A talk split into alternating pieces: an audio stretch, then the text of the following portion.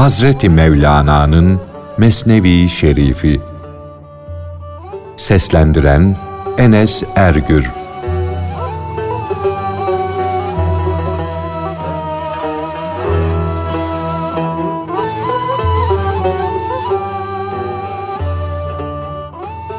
Bir kişinin bir zahidi çok ağlama ki gözün kör olmasın diye korkutması.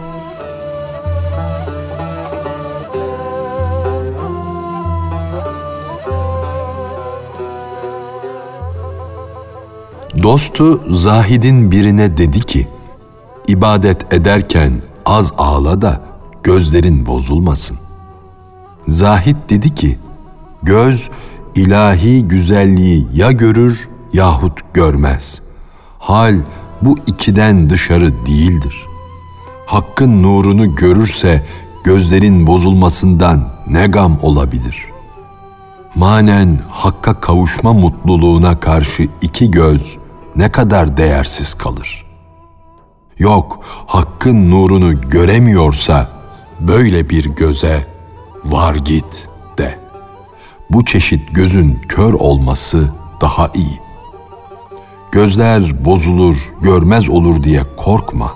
İlahi emanet, hakikatin İsa'sı seninledir. Nefsani arzulara uyup yolunu şaşırma ki sana hakikati görür iki göz versin. Nerede olursan ol, can İsa'sı. Allah seninle beraberdir. Ondan yardım iste. O çok hoş bir yardımcıdır.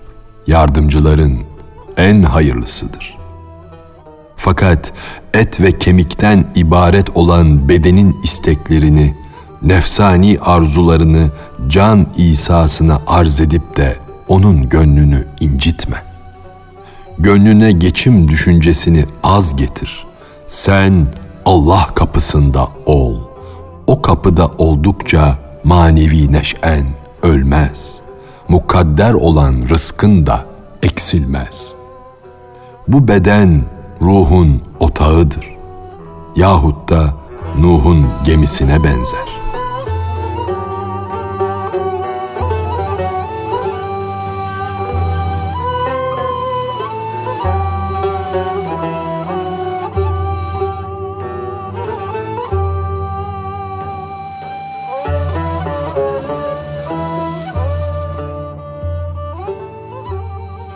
Taklit her iyiliğe bir afettir.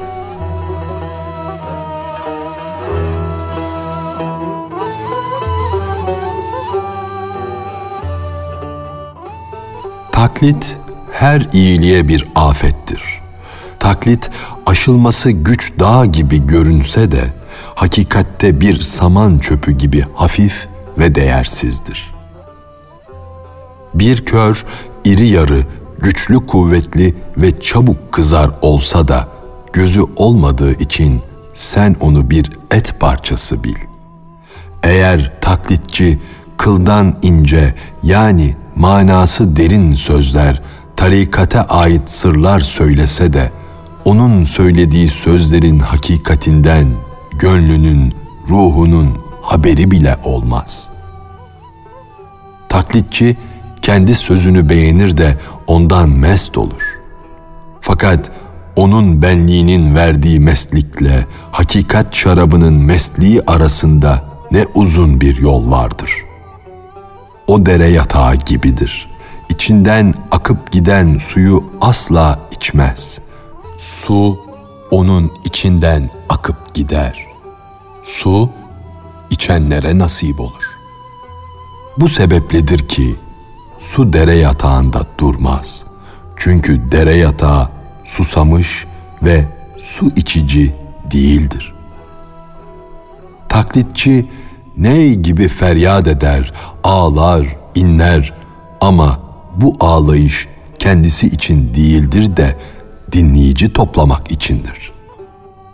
O söz söylerken ağlasa bile o ağlayışı gönülden değildir onun gözyaşları kendisine acısınlar, para versinler içindir.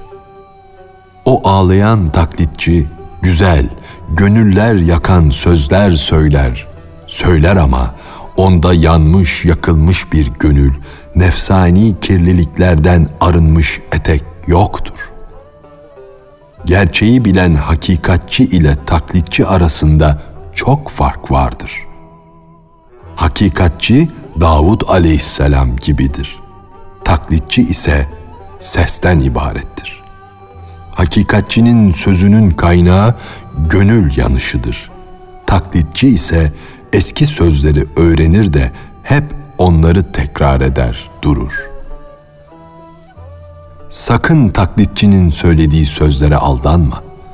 Öküz yükü çeker, ses çıkarmaz ama kanı bir iş yapmadığı halde inim inim inler. Böyle olmakla beraber taklitçi de sevaptan mahrum kalmaz. Nitekim cenazede ağlayan kadınlara da ölü gömüldükten sonra hesap sırasında para verirler.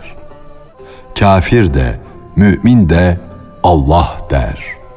Fakat ikisinin de Allah'a olan inançları, idrakleri bakımından aralarında çok fark vardır.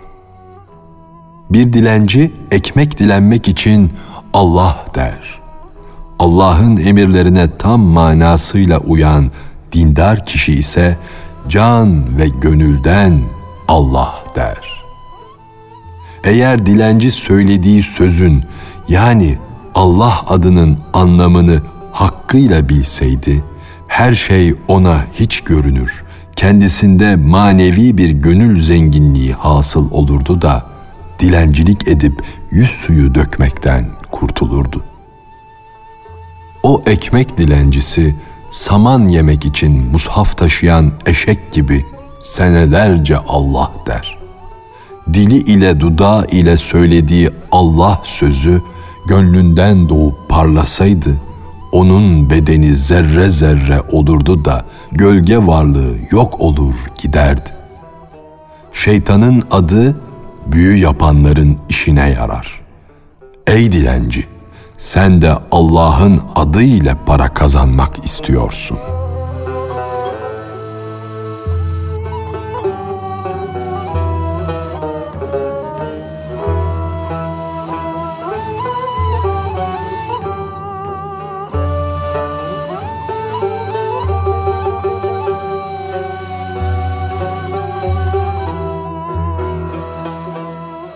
Bir köylünün karanlıkta kendi öküzü sanarak arslanı okşaması.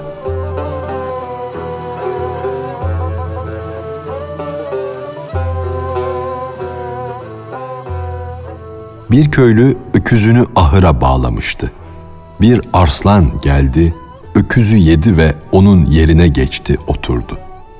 Köylü gece vakti ahıra girdi. Öküzünü bağladığı tarafa gitti. O aptal kişi etrafını eliyle yoklayarak öküzünü arıyordu. Öküzünü ararken arslanı buldu. Elini orasına burasına sürmeye, bazen sırtını, bazen yanını, böğrünü yoklamaya, elini yukarı aşağı gezdirmeye başladı. Arslan kendi kendine diyordu ki, eğer fazla aydınlık olsaydı bu zavallı adamın ödü kopar, yüreği kan kesilirdi. Şimdi şu gece vakti beni kendi öküzü sanıyor da rahatça oramı buramı kaşıyor.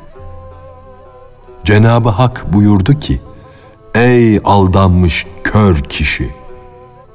Adamın zikredilmesinden Tur Dağı paramparça olmadı mı? Eğer biz Kur'an kitabını daha indirmiş olsaydık, dağ parçalanır, yerinden kopardı, göçer giderdi. Uhud dağı benim büyüklüğümü anlasaydı paramparça olur, gönlü kanla dolardı. Allah'ın mübarek adını babandan, anandan işitmiş olduğun için gaflet içinde habersizce ona sarılmışsın. Taklide uymadan Allah'ın adının hakikatinden haber alsan incelir, erirsin. Hatif gibi belirtin bile kalmaz. Seni korkutmak için söyleyeceğim şu hikayeyi dinle de taklide uymanın nasıl bir afet olduğunu anla.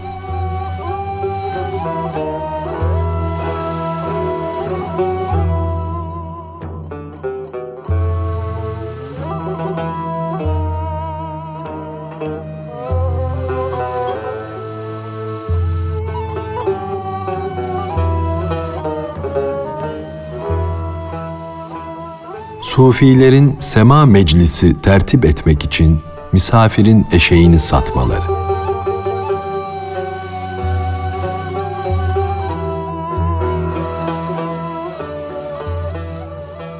Sufinin biri seyahati sırasında geldi bir tekkeye misafir oldu. Kendisi eşeğini getirip ahıra bağladı. Bu sufi evvelce anlattığımız sufi gibi yapmadı kendi eliyle eşeğinin yemini, suyunu verdi. İşini başkasına bırakmadı, yanılmadı, ihtiyatlı hareket etti. Fakat kaza gelince ihtiyatın ne faydası olur? Tekkedeki dervişler yoksul kişilerdi. Bu yüzden kusurlu idiler. Çünkü fakirlik, yoksulluk insanı helak edecek kafirliğe yakındır.'' Ey zengin kişi! Sen toksun, aklını başına al da dertli bir fakirin çarpık ve yanlış hareketine gülme. O sufiler acze düştüler, yoksulluklarının etkisi altında kaldılar, bunaldılar. Hepsi bir olup eşeği satmaya karar verdiler. Zora düşünce haram olan leş bile yenir. Nice bozuk ve düzensiz şeyler zor yüzünden doğru ve düzgün olur. Hemen eşeği götürüp sattılar. Yemek, yiyecek şeyler aldılar, getirdiler, mumlar yaktılar. Bu gece lokma var, sema var, iştahla, zevkle yenecek yemek var diye tekkede bir gürültüdür koptu. Günlerce bir şey yemeyip aç durmak ne zamana kadar sürecek? zembil ile dolaşmak, herkesten dilenmek ne vakte kadar devam edecek? Biz de insanız, bizim de canımız var. Bu gece konuğumuz olduğu için devlete konduk diyorlardı. O dervişler biz de insanız, bizim de canımız var derken kendilerinde bulunan ve onları kötülüğe doğru götüren hayvani ruhu gerçek ruh, insani ruh sanıyorlar da yanlış adım atıyorlar, suç işliyorlardı.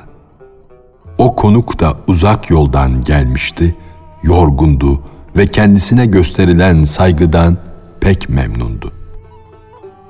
Sufiler birer birer onu gönül alıcı sözlerle okşadılar. Kendisine hoş bir hizmet oyunu oynadılar.'' Konuk Sufi kendisine gösterilen sevgi ve ilgiyi görünce bu gece neşelenmeyeyim de ne vakit neşeleneyim dedi. Yemek yediler, sema başladı. Tekke tavana kadar toz ve duman içinde kaldı. Mutfaktan tüten duman, ayak vurmadan kalkan toz. Sufilerin aşk ve heyecanla dönmeleri ortalığı birbirine kattı. Bazen el çırparak ayak vuruyorlar, bazen de yere kapanıp yüzleri ile sofayı süpürüyorlardı. Sufi canı istediği yemeği çok zor bulur da o yüzden obur olur. Ancak Allah'ın nurundan, manevi nimetten doyuncaya kadar yemiş olan sufi başkadır. O kapıları çalma, ekmek dilenme ayıbından kurtulmuştur.'' Fakat sufilerin binde biri böyle ilahi nurla dolup yemeye muhtaç olmaz. Öbürleri onun sayesinde yaşarlar. Sema sona doğru yaklaşınca çalgıcı ağır aksak bir usule girdi. Eşek gitti, eşek gitti demeye başladı. Hepsi de bu hararetli usule uydu. Bu heyecanla ayak vurarak seher vaktine kadar el çırptılar. Ey oğul eşek gitti, eşek gitti diye bağırıp durdular. O konuk sufi de onları taklit ederek eşek gitti diye bağırmaya başladı. O zevk, o coşkunluk, o sema geldi geçti, gündüz oldu. Hepsi de vedalaşıp birer tarafa gittiler. Tekke boşaldı. Yalnız o misafir sufi kaldı. O da eşyasının tozunu silkerek gitmeye hazırlandı. Eşyasını odadan dışarı taşıdı.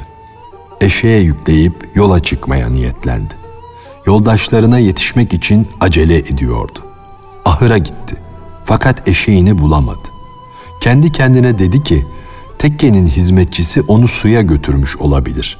Çünkü eşek dün akşam pek az su içmişti. Hizmetçi gelince Sufi, eşek nerede diye sordu. Hizmetçi, bu ne biçim soru?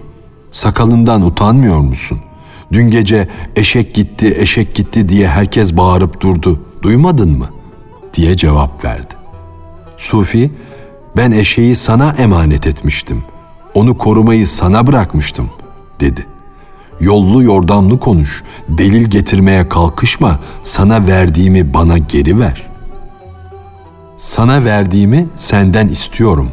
Sana bıraktığımı, sana emanet ettiğimi bana geri ver. Peygamberimiz buyurmuştur ki, elinin aldığı şeyi sonunda sahibine geri vermen gerekir. Baş çeker de buna razı olmazsan, işte ben şuracıktayım, sen de buradasın. Kadı efendinin de evi orada. Hizmetçi, Sufilerin hepsi de üstüme saldırdı. Alt oldum. Onlarla başa çıkamadım. Yarı canlı bir hale geldim. Sen bir ciğer parçasını kedilerin arasına atıyorsun, sonra da onu aramaya kalkıyorsun. Yüzlerce aç kişinin ortasına bir parça ekmek, yüzlerce köpeğe karşı bir zavallı kedi bırakıyorsun. Sufi dedi ki, Diyelim ki zulmettiler de senin elinden aldılar. Onu almakla benim gibi bir yoksulun canına kastettiler. Ey zavallı, sufiler eşeğini satmaya götürüyorlar diye neden bana haber vermedin? Söyleseydin eşek kimde ise ondan alırdım. Yahut da onlar kendi aralarında anlaşırlar, değerini bana verirlerdi. Onlar burada iken yüz türlü çare bulunurdu. Şimdi her biri bir tarafa gitti. Ben şimdi kimi tutayım, kimi kadıya götüreyim? Bu kaza senin yüzünden başıma geldi. Niçin gelip de ey garip böyle korkunç bir zulme uğradın diye bana söylemedin, beni uyarmadın. Hizmetçi vallahi dedi.'' Defalarca geldim. Bu işleri sana duyurmak istedim. Fakat sen eşek gitti, oğul eşek gitti sözünü hepsinden daha tatlı, daha coşkun bir halde söylüyordun. Ben de eşek sahibi hayvanın satıldığını biliyor ve kazaya razı oluyor. Arif bir adam diyerek geri döndüm.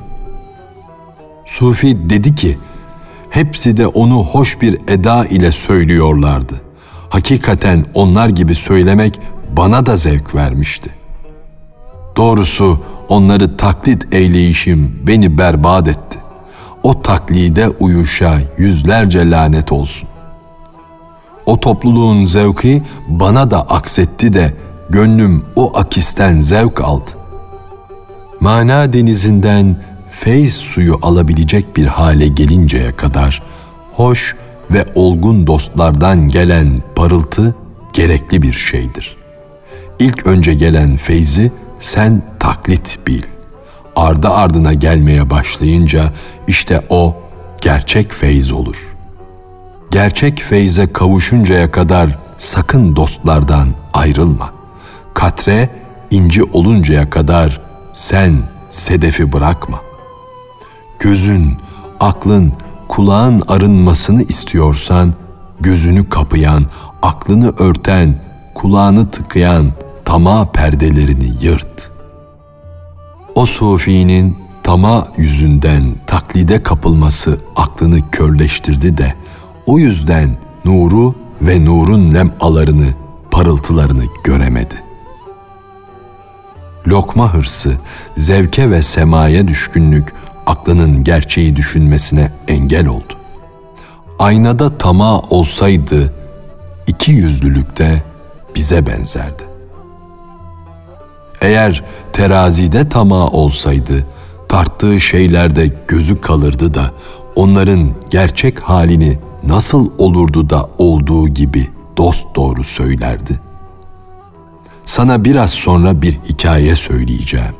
Can kulağıyla dinle de tama insanın kulağını nasıl tıkarmış anla.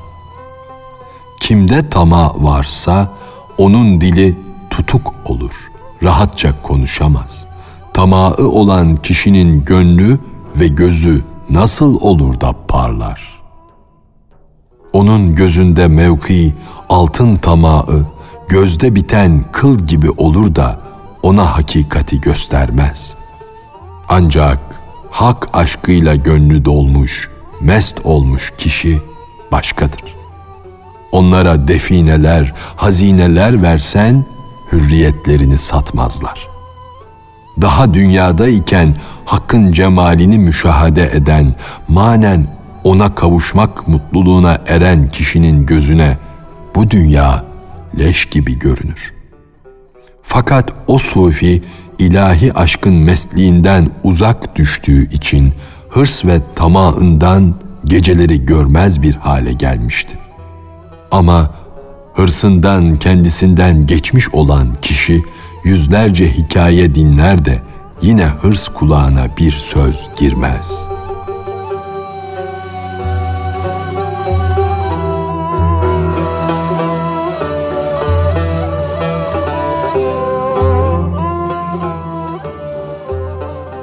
Hazreti Mevlana'nın Mesnevi Şerifi. Seslendiren Enes Ergür